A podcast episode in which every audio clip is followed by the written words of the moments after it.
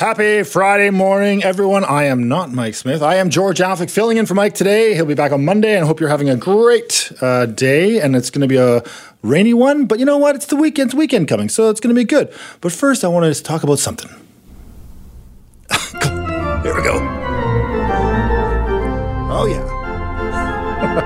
okay, that, Tim, Tim, okay, that's beautiful sounds of an organ. I, there's a story I just read in Vancouver Is Awesome saying that the Canucks have actually pulled uh, using uh, their organ at their games. This is a bit of a surprise to some. For 22 years, they've had organist Mike Kenny, uh, who's been playing the games. And if you've gone to a Canucks game or you've heard it, it's kind of it's part of the, the spirit, I, I would assume.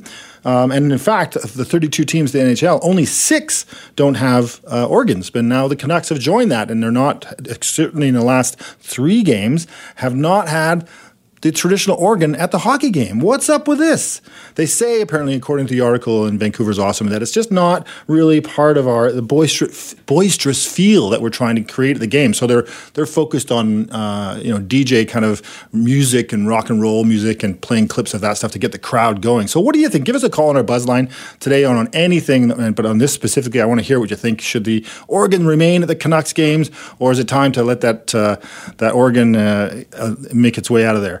Call us on our buzz line 604 331 2899 on that. 604 331 2899. I'd love to hear your opinion on that uh, and on any issues we talk about throughout the show, and we'll play a selection of them at the end of the show. We've got a great show for you today. Lots of stuff uh, to talk about. Uh, in this hour, uh, Jody Vance is going to be by because she just drove up uh, to the interior and she's going to tell, give us a kind of a first person report on that. So she'll be back here just after the break. We'll also be talking about doom scrolling. Do you doom scroll on your phone? Do you spend too much time? time and are you getting depressed? Well, apparently this is a real problem for not only uh, us as, as adults, but for kids, and it's causing sleep deprivation and all sorts of things. So we're going to find out about that. We'll have Keith Baldrey and of course, taking your calls in the second hour. Uh, we'll have the latest on Ukraine, of course, and some interesting clips that we've pulled for you to hear about what's going on over there. In our final hour, uh, Netflix apparently to might start cutting us off as far as sharing our passwords and, and, and letting us use our Netflix within our families or friends. Uh, what do you think about that? We're going to be having a discussion about that as well as uh, Amazon has purchased MGM, uh, and so we're going to be talking a bit about that and the consumer or the, the the media being consumed and Amazon kind of taking over everything in our lives. That and Eric Chapman will be by with a couple of interesting stories. One about ants. I'm not going to give anything more away about that. It's a really interesting story, and of course your buzz lines at the end of the show. So you may have a sweet tooth, but sugar laden foods and drinks come greater cost than any of us truly realize. In a first, University uh, of Alberta researchers estimate the economic burden of all sugary products, not just beverages, on, is on Canada's healthcare system is a grand total of $5 billion a year it's costing us in our healthcare system, according to this study. Uh, and sugar's monetary toll is substantial and goes beyond just the sweet drinks. To discuss the study, I'm joined by uh, Liu, who's a grad research assistant fellowship student, uh, School of Public Health at University of Alberta. Hello, Dr. Liu. Hi, good morning. Thanks for joining me. So this uh, five billion dollars, you you were part of this study in Alberta. This this is uh, surprising to me. Was it surprising to you guys as researchers? Yeah, I think we think uh, this um, economic burden would be a little lower, around 1.5, because become our previous studies about the inadequate consumption of the fruits, vegetables, mm-hmm. some uh, excessive consumption of some other unhealthy foods like processed meat, the economic burden was around 1 to 3 billion. So when we get this um, non-burden due to the excessive sugar consumption, we found, oh, it was uh, more important uh, unhealthy diet needed to be noticed for the public or the researchers or the policymakers because this value was a little bit higher than other unhealthy diets. Yeah. So one point, you thought it was going to be 1.5 billion, but it came into up to 5 billion. Yeah, we uh, we expected things to around uh, around two billion as other right. unhealthy diets, but in our study we found that it was really high. It's around five billion. I think it's mainly because it was really close related to the type of diabetes. There are around 27% of the diabetes could be attributed to the ratio consumption. But other chronic diseases, uh, maybe not really closely related with their unhealthy diet. Yeah. So diabetes is costing our health. People getting diabetes because of their sugary diet is costing us our healthcare mm-hmm. system a significant amount of money. Yeah, exactly. So, what is considered sugar? I mean, this is the challenge. If you get one of those apps, for example, and you're trying to take care of your diet, I'm always shocked if once I put in my food, I'm going, "What? I, where did the sugar come from? I didn't eat it. I, I was trying to control my sugar, and yet it seems to be pervasive in all the things we eat these days." Yeah, uh, usually actually we considering not the old sugar you eat in your daily life. It has the good sugar or the bad sugar. Uh, I can define that. And for the bad sugar, it's all uh, in your estimation. It's also about the actual free sugar. The free sugar means the sugar uh, added to the food by the mm-hmm. manufacturer, cook, or consumer in our daily life, and it's also uh, including the sugar naturally present in the honey, syrup, and other sweeteners. So we think this unhealthy uh, sugar, uh, this free sugar, are mainly from the uh, dessert sweets, uh, beverage, and other foods. So I think the most contributor is the dessert and the sweets and other sugary products, and the second contributor is the sugars and beverage. It's also kind of surprised for me because in our daily life we only think the sugars and beverage is really unhealthy uh, food, unhealthy beverage, and it would be main source of sugar. But in our study we found that other sugary products have the larger contribution to that. Interesting. So, are we on the wrong trend on this? Are we? I mean, I feel like we we've mm-hmm. been talking about sugar a lot in the recent years, mm-hmm. um, and I would have assumed that, that we were heading in a different direction. But it's is it getting worse? Uh, I think it's not a wrong direction because it was kind of the first step because they're uh, easily to um, find some intervention to control the sugar and berry consumption because they have lots of alternatives. You can choose diet coke like that.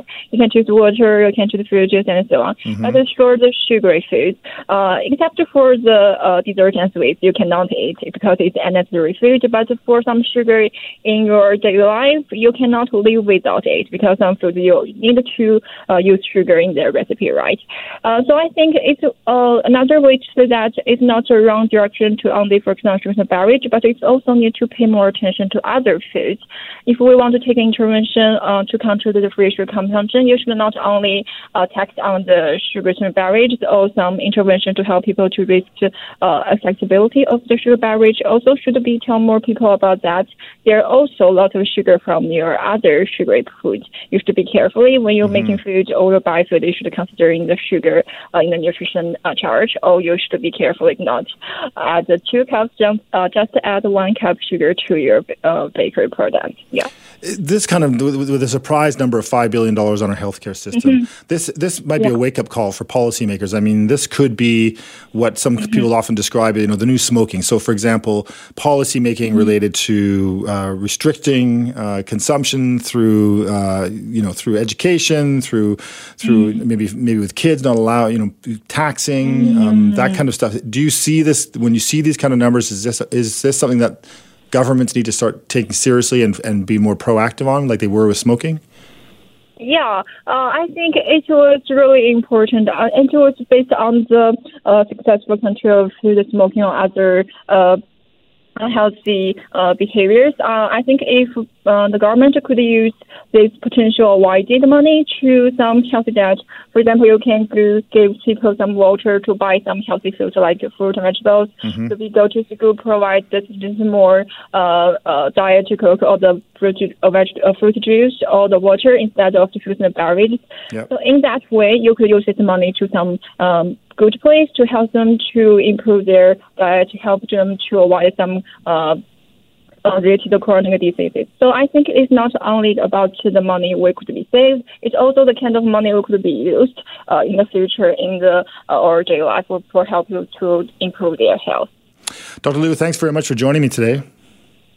Thank you. Welcome back. George Affleck again for Mike Smith today. Hope you're doing well on this rainy Friday, but it's Friday, so, you know, that's all right. So, in her latest column for the Orca entitled uh, Turning a Corner, uh, Jody uh, Vance provides readers with, you know, a part two, I, I, call it, of a, of a harrowing experience that she had in the fall that she and I talked about here, as well as on our, our podcast on Spun that we do together. Um, and she's actually gone up to the interior again this weekend for a little vacation with uh, the fam. And Jody joins me now because her column is all about this this little trip. Hey, Jody. Hey George, how are you? I'm good. I'm good. So you you're up in the interior, and you know, let's take take me back first of all to that um, that the, you know when we talked last fall, this was during the floods. Uh, and you tell just take us take the listeners back to that experience first, and then tell us about your latest uh, thoughts. Okay, so um, I'm actually back downtown in Vancouver again. We arrived uh, okay. yesterday afternoon, so I've done the there and back now. Okay, there and back again, if you will. But it was back in November 14th that we all remember. Yep. Uh, the atmospheric river. I was up in the interior. I was up in Kamloops and and driving back uh, down into Metro Vancouver. And when we left Kamloops, we thought we were ahead of the game. We left at 11 a.m. You know, cruised through Merritt around noon, grabbed a sandwich, and then we're heading toward the Coquihalla. And we were among the first couple of cars to be uh, detoured because there had been a mm-hmm. landslide on the Coquihalla. It wasn't even raining in Merritt at this moment.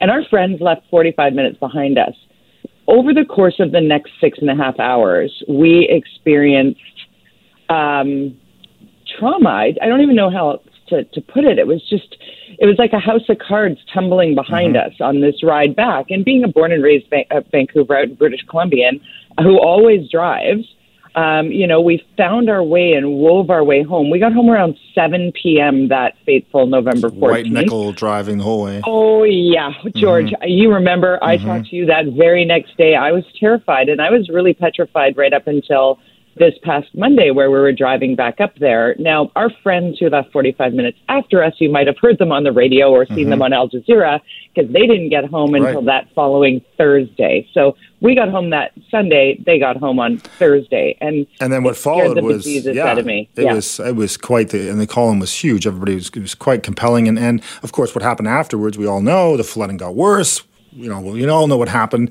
Uh, the damage was significant. I mean, the the highways, uh, the Coquihalla, the destruction of this these floods, the storm was significant. Uh, yeah. And there was, you know, I think we were all thinking at that time, how are we going to build back? How are we going to do this? And and I think what you kind of got, brought us there was two things in this latest column in the Orca.ca, which I thought were interesting. One was the the build back, but also the experience. Tell us about both of those things. Okay, so just driving up there, I had this fear, obviously, mm-hmm. of hitting the road again. I told you about that last week when yeah. we were doing our podcast. And then as we were going, you know, it was a nice day on the way up, and I was absolutely blown away, as I think anybody who decides to get on the highway again, get back on that horse, as it were. And I mean, all of the hard work that's been done. There are roads that literally did not exist before that are there now so that we can make our way through. Uh, the the winding through the Coquihalla, I mean, it took me my usual amount of time door to door to get hmm. to and from, uh, which I found to be remarkable. But mostly in the speed zones, like when you had a construction zone, everybody slowed down to exactly what the construction zone uh, mm-hmm. speed limit was, and everybody was waving at the people, and it was just there was this wonderful feeling about. Um, the amount of work that has gone into putting this jigsaw puzzle of destroyed highway back together, I think everybody working on that deserves, I don't know, the order of BC. yes. I, I mean, it's impressive, and I think because originally we were thinking it's going to be years before we can get this thing yeah. back to normal, and and of course the impact on everything from tourism to just getting our goods down here and, and onto the ships and all that other stuff. It was significant, yeah. and you're saying it looked pretty good. I'm I'm actually quite shocked in this in, in the way you described it. I thought, what, really?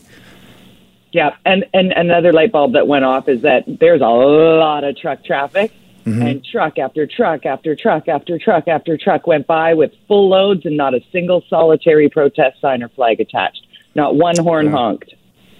And and that's you know interesting and, and sort of a, a reality check on the percentages of you know that issue in this in this province.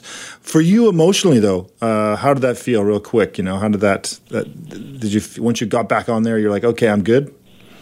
Well, coming back was a little more harrowing because there was snow on both summits and a really heavy rainfall coming into town, but I did it and I feel like I've recalibrated. so, yeah, I mean, overall, I think I'm going to be okay. Uh, but mostly, I just came through with a great feeling of gratitude and understanding and respect for the roadway. You go the yep. speed limit or lower. Thanks, Jody. Appreciate it. Cheers, George. But first, I don't know about you, but with the pandemic and now the invasion of Ukraine by Russia, I spend a lot of time, you know, following news, and of course, with my job, I do as well. But you know, it's it's there's actually a term for this when people are just uh, can't stop themselves, and it's called doom scrolling, and it's not only making us more worried all the time; it's ruining our sleep. Uh, it's not good, especially when you know uh, how many you know many people already have you know chronic sleep problems, and it, for kids it can actually be even worse. But why can't we why can't we stop ourselves from this? I mean, stop the scrolling. To talk about this, I'm joined by Jesse Miller. He's a social media media educator at mediatedreality.com. Hey, Jesse. George, how are you? Good. How you doing? Good, good, good. Look, I want to talk uh, to you about this because I read a very interesting article in uh, BuzzFeed by reporter Katie Camero. It was her, it was her first person account. Uh, did you get a chance to read it? Because I think it was. I mean, what did you think of it? You had a chance to read it, I think.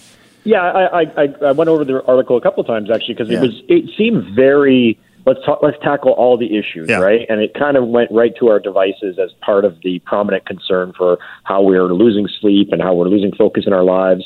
Um, and then it gave a bunch of tips about, you know, get a new mattress if that's uh, the way you want to improve your your sleep, and also get rid of the pets in your bedroom, which I think maybe half the people would just lose their lose their mind if they had to lose their cats out of their bedrooms.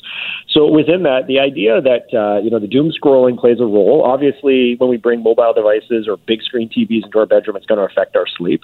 Uh, but there's there's a lot of issues in this article that I, I really do have some concerns with because doom scrolling is an issue, but mm-hmm. it's a small percentage of the problem of why we're losing our sleep. That's true. That's true. But it is something that we, I mean, it just seems like a fire hose of, of bad news for two and a half years now, and it's it's like yeah, and we kind of just get stuck on there. And it's is there ways for us?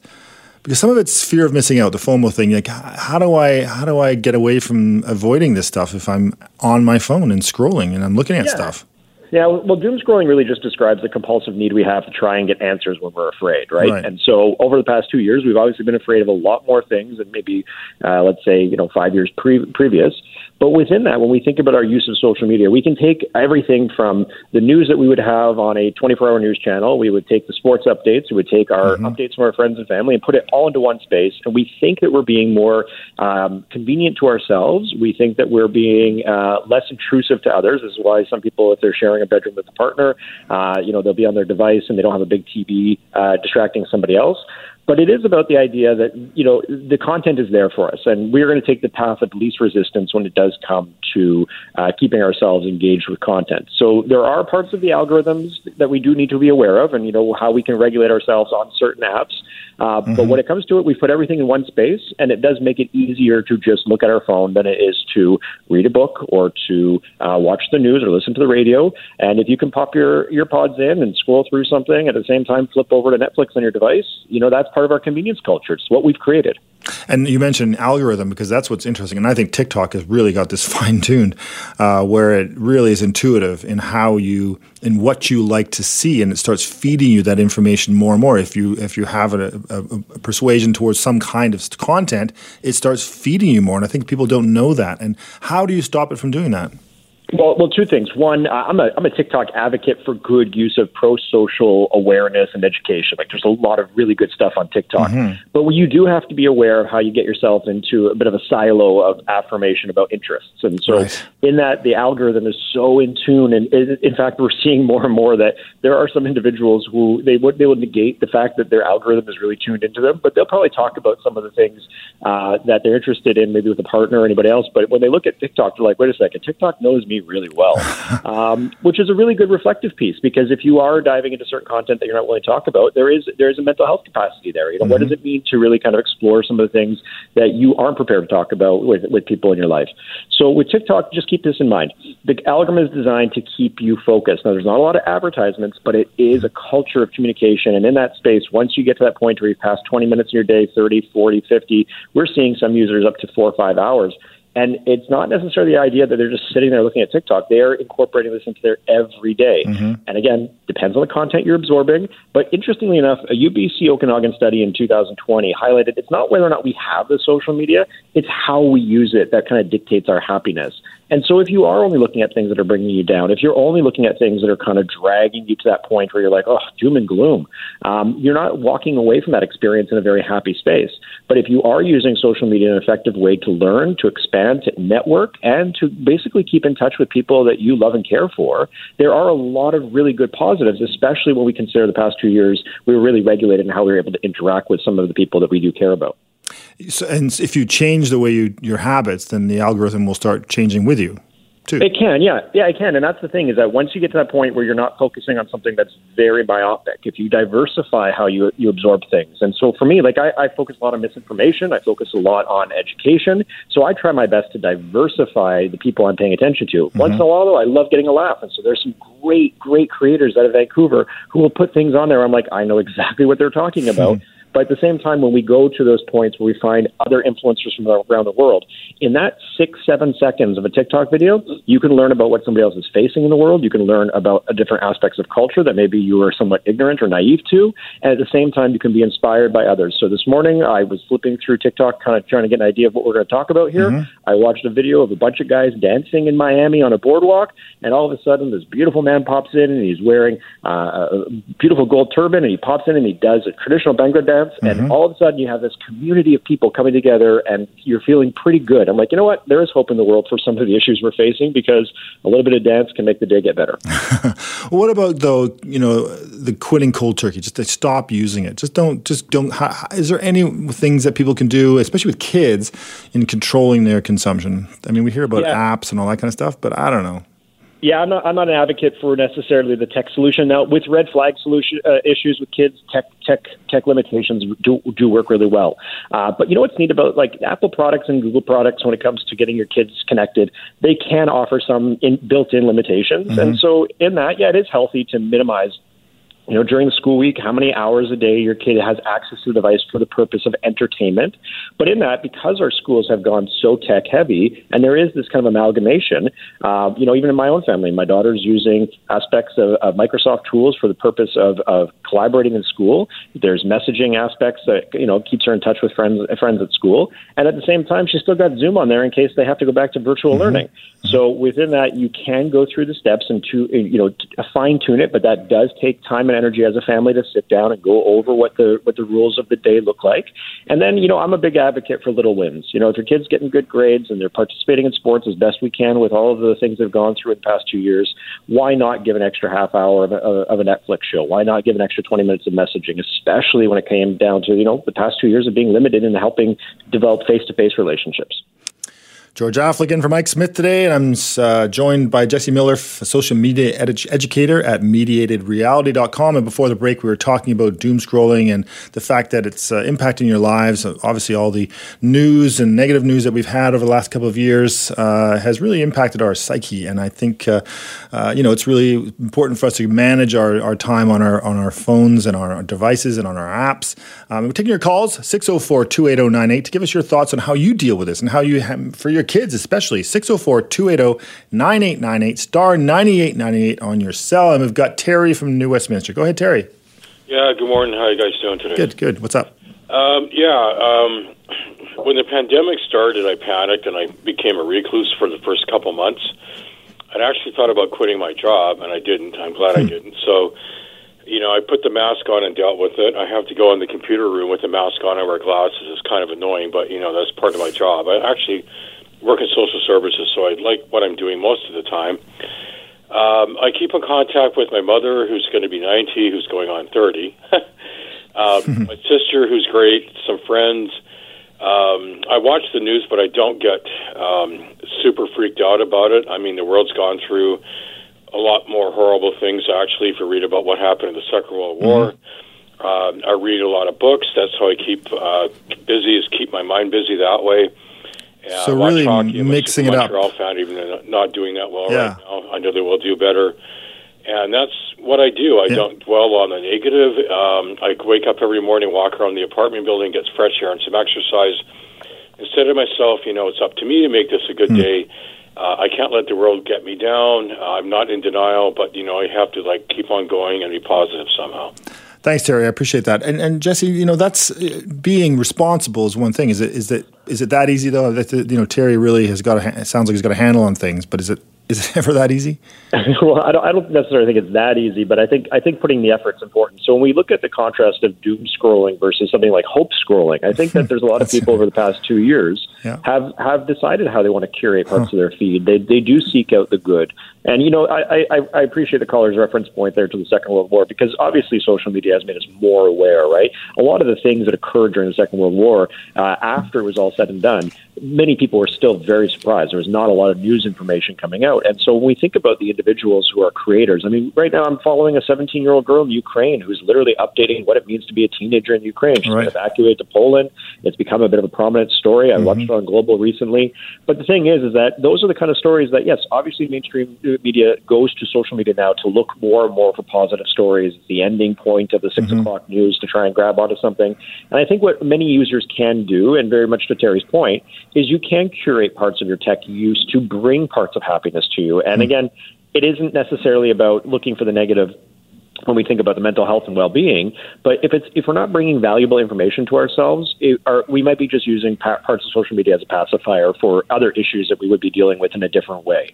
And right. so when we see the correlation where people say things like, "Oh, you know, social media is addictive," you know, I'm not addicted mm-hmm. to social media. I can put it down, but there are there's a curation of how I use this content in my day, whether it be professional, whether it be personal, and whether it be about the things I want to share with people openly on my Twitter feed, or when it comes down to it, I'll, I'll text my partner and say, hey, you know, here's a great video I saw today. Hopefully, it brings you some joy. Yeah, that, totally. I think that's we often will send the positive videos. I mean, uh, I love the hope scrolling idea. That's uh, a great way to keep it going. Bob, I got Bob from Chilliwack, and we're taking your calls by the way 604 280 9898 604 280 9898 if you want to weigh in on hope scrolling or doom scrolling, but hopefully hope scrolling. Bob, go ahead.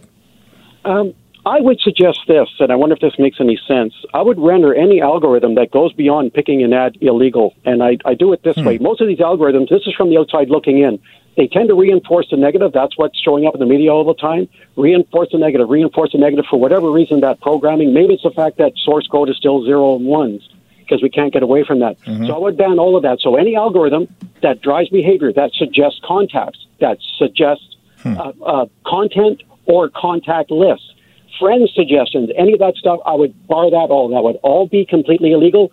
All you get to do with your algorithm, you don't get to research. All you get to do is run your program to pick ads to put in front of the eyeballs, and you don't get to provide a link. You leave it open for the person to decide to respond to that ad or not. And I would render that.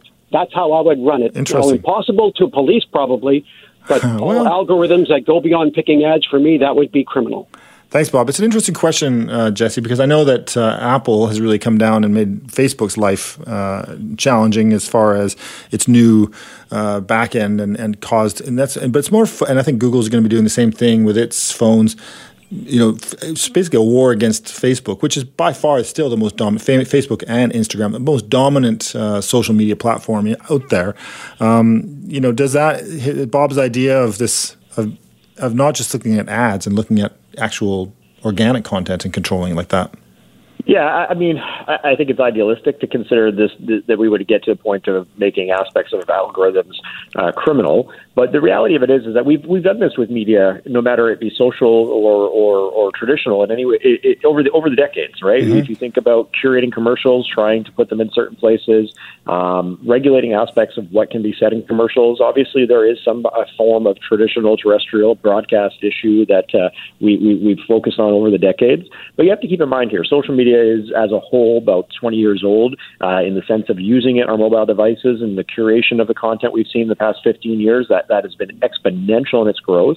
And so, yes, we're always looking for some form of response from government when it comes to issues around cyberbullying and human behavior on these platforms. Mm-hmm. But these are just extensions of our environments that we spend time in. And so, within that, yes, the, the advertisement and the curation of your content, there should be some form of oversight when it comes to making sure that we're seeing content that is verifiable. I'm a big advocate that if you are sharing misinformation online, there should be some form of accountability.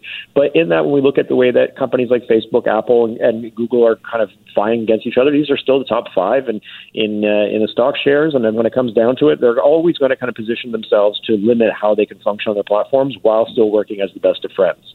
And so we won't necessarily see an oversight from a federal mandate mm-hmm. in any way, shape, or form, but we would probably see some form uh, of guidance similar to the CRTC when we right. think about ways that individuals may be exposed to things. Although there does go that does go to a moral value as well.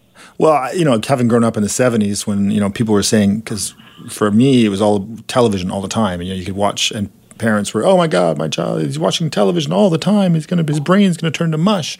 Uh, yeah, it's sort of the same kind of conversations now happening related to social media.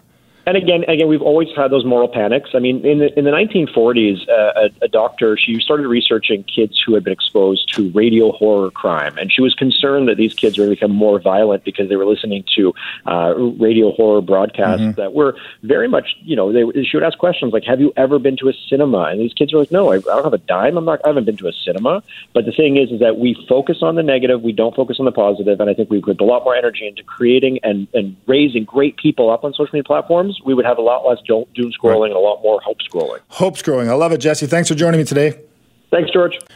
Welcome back, George Affleck in for Mike Smith today. I hope you're doing great, even though it's kind of rainy. You know, it's a bit rainy out there. I can barely see anything in the skies here. It's, uh, we're cloudy here where we are uh, downtown, and uh, not sure where you are, but uh, hopefully you're having a good day. And it's Friday, so TGIF and all that stuff. So if you're like me, you share your Netflix account with as many people as possible. Usually they're, you know, they're usually they're related to me, but sharing access is access is one of the great things actually that I think differentiates streaming services to the old school kind of cable. Like I can give my kids uh, the their uh, my password. Uh, I can give friends if I want to. Um, it sort of it makes the price of it more palatable. You can sort of say, okay, that's not so bad, 20 bucks a month, but it's four of us using it. But it appears Netflix is getting a bit scroogey on this. To tell us more, I'm joined by Andy Baryer. He's a technology and digital lifestyle expert uh, at handyandymedia.com and a weekly contributor on The Shift with Shane Hewitt. Andy, Hi, George. Thanks for joining me. So, what is Netflix up to? This is not in Canada yet, but this is a this is a shot across the bow. This is like this is a big deal. Yeah, it's a big deal. And it's something that Netflix is actually known for a long time that everybody is sharing their passwords. Now, originally, when they put this package together, George, it mm-hmm. was for your household so that mom, dad, and the kids could each have their own individual profile because people have different interests in, in the kind of content they use. Right. But what started to happen especially as other competitors came out on the market like Amazon Video, Disney Plus, um, mm-hmm. What happened was people would start to share those passwords outside of their household. so it could be your brother you know, who has their own family might have your password. But what people were doing, George, and, uh, and Netflix has known about this, all the streaming platforms know this people are bartering their passwords. So I'll give you my Netflix password, you give me your Disney Plus password. And this uh-huh. has been uh-huh. a common thing amongst families, and they haven't figured out how they're going to curb it because they don't want to lose subscribers to the other platforms. So they've been treading mm. these hmm. waters carefully, and what they finally decided is we're going to experiment trying to charge for additional people that are outside your household because they can tell by your IP if you're in your household or not and you're watching Netflix. You know, I, I, and it's interesting because you sort of brought up the one thing that comes to my mind immediately is, well, I, you know, during the pandemic, I subscribed to everything. so, and now I'm going to start going, okay, what should I get rid of? If they're going to start charging me more, if it's less, if it's less value to it, then I'll start cutting some of them out. So they, they, they have that risk and, and I don't, I don't think they're doing enough to potentially stop that, that shift. Well, the thing is, and this is kind of funny that they're doing this right now, is that they've already increased the price of Netflix, and we've seen mm-hmm. this slowly happen. George, it started at like seven ninety nine, and you mm-hmm. couldn't say no; everybody would get it. Um, but the price has been going up and up. And now that they're trying to experiment, and what's interesting is they're not doing it. Typically, when they do these experiments, before they roll out a change in the US, they will try it in Canada first because we're very similar to the US. But for this experiment, they don't care about us, us much. why, why would they torture us like that? Well, they, they, they, they do a lot of what's called A B testing to see uh-huh. if before we roll this feature out globally or, or into the Canada big markets. Yeah, okay. so they try test it, but for this, they're testing it in Chile, Costa Rica, huh. and Peru because this is something that they're really scared. Before mm-hmm. what they did, George, to curb password sharing was they they blocked accounts. They made the person who actually has the account have to authenticate it. Mm-hmm. And so that was just a little roadblock from, from preventing on this. Right. But what they're trying to do now is monetize it. They're trying to do two things increase their subscriber base because that is something they need to do. Their growth is slow, mm-hmm. but they're also trying to increase the revenue because they need more money to to make the new shows. Um, last year they spent allegedly seventeen billion dollars on content.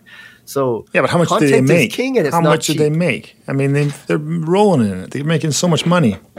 Well, that's the thing, but they're reinvesting it because of the competition. For years, Netflix had no competition mm-hmm. and they weren't worried about making money. All they cared about was growth, growth, growth.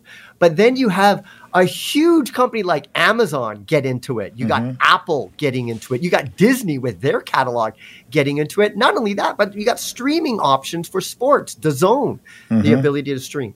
So here's the thing we as consumers can't afford to have all of these. And so something's going to give. And each of those platforms does not want you to give away their subscription over the other. And that's why they haven't curbed on this password hmm. sharing. And they're curbing or they're treading these waters very carefully because they don't want to lose or alienate people to the other platforms. Do you think this is the end of the way, you know, the glory days? That because if you look at cable television, when for TV first came out, you could just put an antenna on top of your TV, and then you'd be able to get a whole bunch of channels. And then cable was invented. Oh, it's a premium service, getting all, and the quality is so much better. And you get, uh, you know, HBO, and you get all these different cool channels, and uh, and then slowly, uh, you know, it became more and more expensive, so expensive.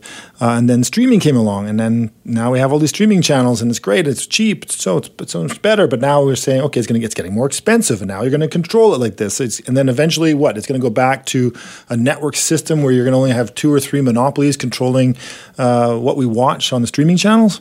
Well, very much, and that's that's the ironic part is cable television starting to look pretty good now when you when you look at all the price of everything. Mm-hmm. And for years we talked about these cord cutters, you know, people that are mm-hmm. ditching their cable to go to streaming. But there's a one category that no one ever talked about, George, and that's the cord nevers. These are the ones that people like myself who mm-hmm. went to college, university, consumed yeah, all their content on a laptop. Yep. Then they bought a house and they've never had a cable subscription. Yeah. They never had a landline.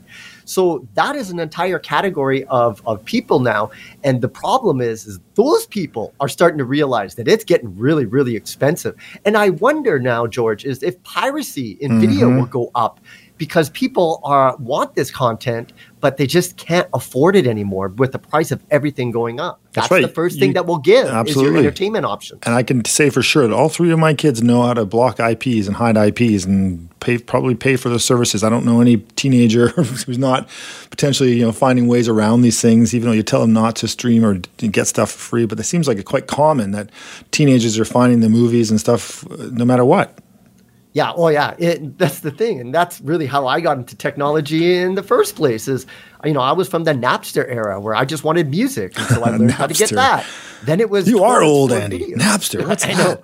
oh, I go way back. I, I'm going to be a historian in this in the tech world one day uh, to talk about, but you know, Netflix, George, they they got rid of video piracy. That was a huge, huge mm-hmm. problem. They just yeah. made it so much. like so Apple easy. did with music. Yeah. And yeah, and they made it so affordable. But now the prices are going up. Now there's more competition. And and there's only so much money we have that we can pay per month for for entertainment. And it, it, this is a very risky move on Netflix's part. It is, but you think you talk about content and, and you think about any media outlet, even newspapers, because uh, I was just clicking on a link, and of course it was an Economist article I was trying to read, and of course the paywall came up, and I'm like, ah God, I'm not a, I don't have an Economist account, and um, so newspapers have these paywalls because content is not it's expensive to produce content. As you said, billions of dollars that Netflix is spending, and, so you somebody's got to pay for that content. You can't just so there has to be a way to pay for it. And so you can't really punish Netflix for wanting to say, hey, you want this content. It's not free. We got to pay for it. So please give us some money. But what they haven't done, George, is the gone the ad supported mm-hmm. revenue model. And and I wonder yeah. what will it take for Netflix to start right. to say, you know what, we're gonna offer a free version, but you mm-hmm. gotta watch ads. Because you see that with YouTube.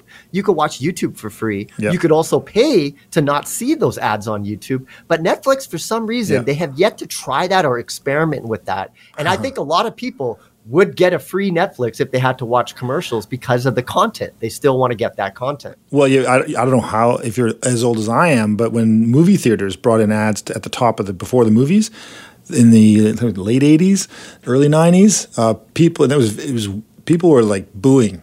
they booed, but now it's the normal part. In fact, you actually enjoy some people kind of, oh, I like the commercials before a movie theater because uh, they're they're high end commercials. They're commercials I haven't seen or something like that. So you actually can sell it in a way that, oh, these are actually better than regular commercials. So the movie theater industry kind of embraced it and got a bit of heat for it. But uh, certainly at the top of a of a show, you could add a lot of extra revenue there. Yeah, and if you look at platforms like Roku, you know, Roku, mm-hmm. a lot of people have the Roku streaming stick. They have an ad supported model where they offer a, a variety of free TV shows.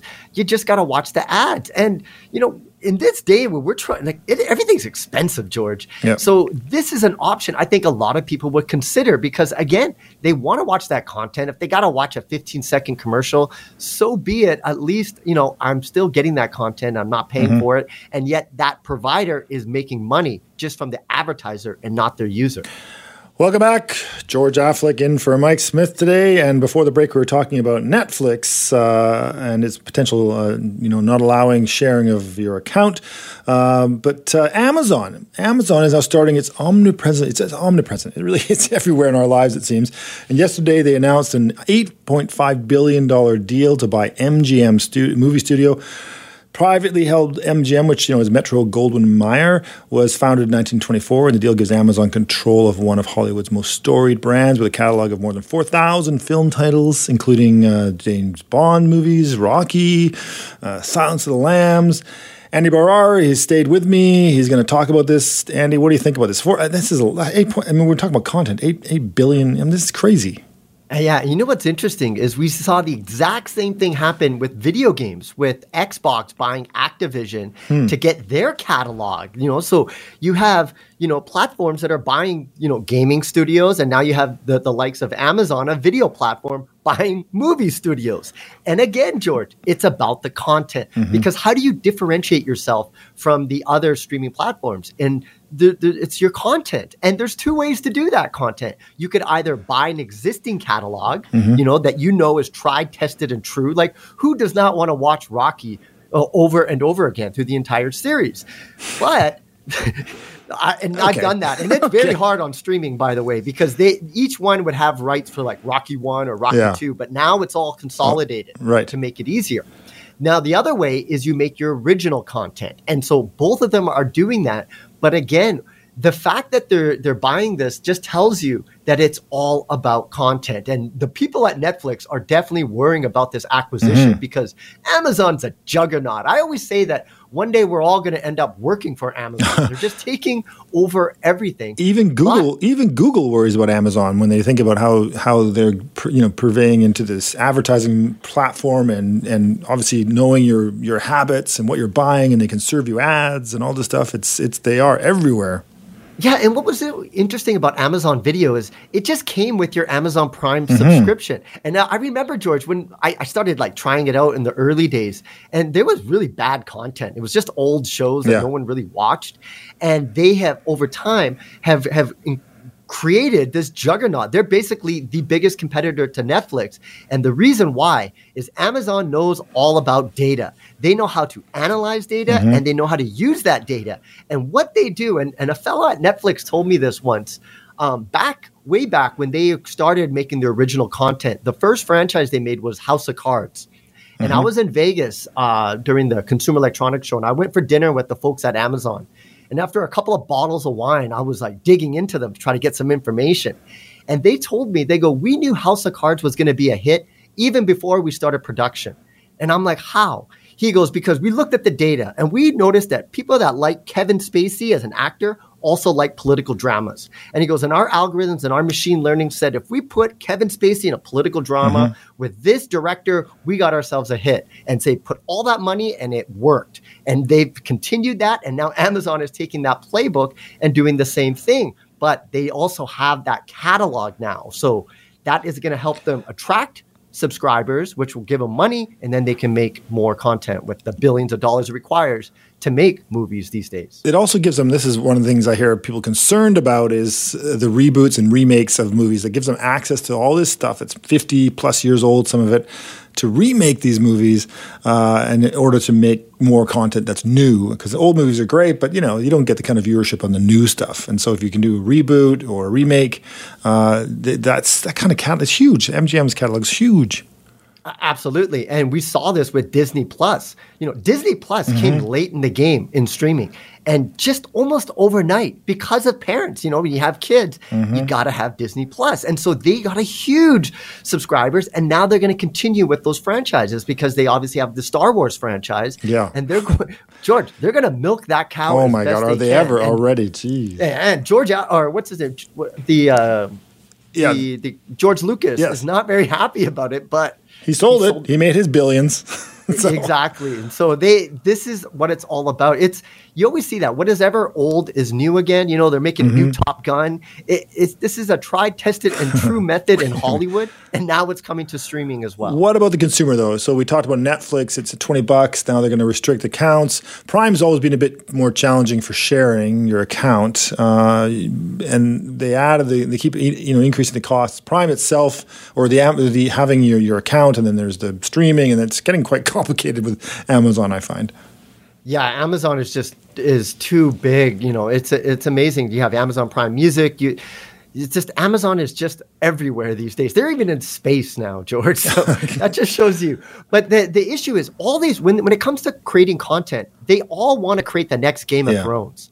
That's their big. That's the what keeps, everyone is yeah. trying to do, and they're using the data. Their data. They're reverse engineering it, George. They're looking at our at our viewing habits and trying to see what what actors we like, what kind of movies and genres, and reverse engineer content using the data. And I think that's both a brilliant way uh, uh, of doing it and something that Hollywood never did it. Usually right. you would just have a hunch. You know, you get a script and you would like, oh, I like that script. Let's make a movie and now pray to God know. that it would be a hit. Yeah. Now it's backwards data driven, all because of machine Crazy. learning and artificial intelligence.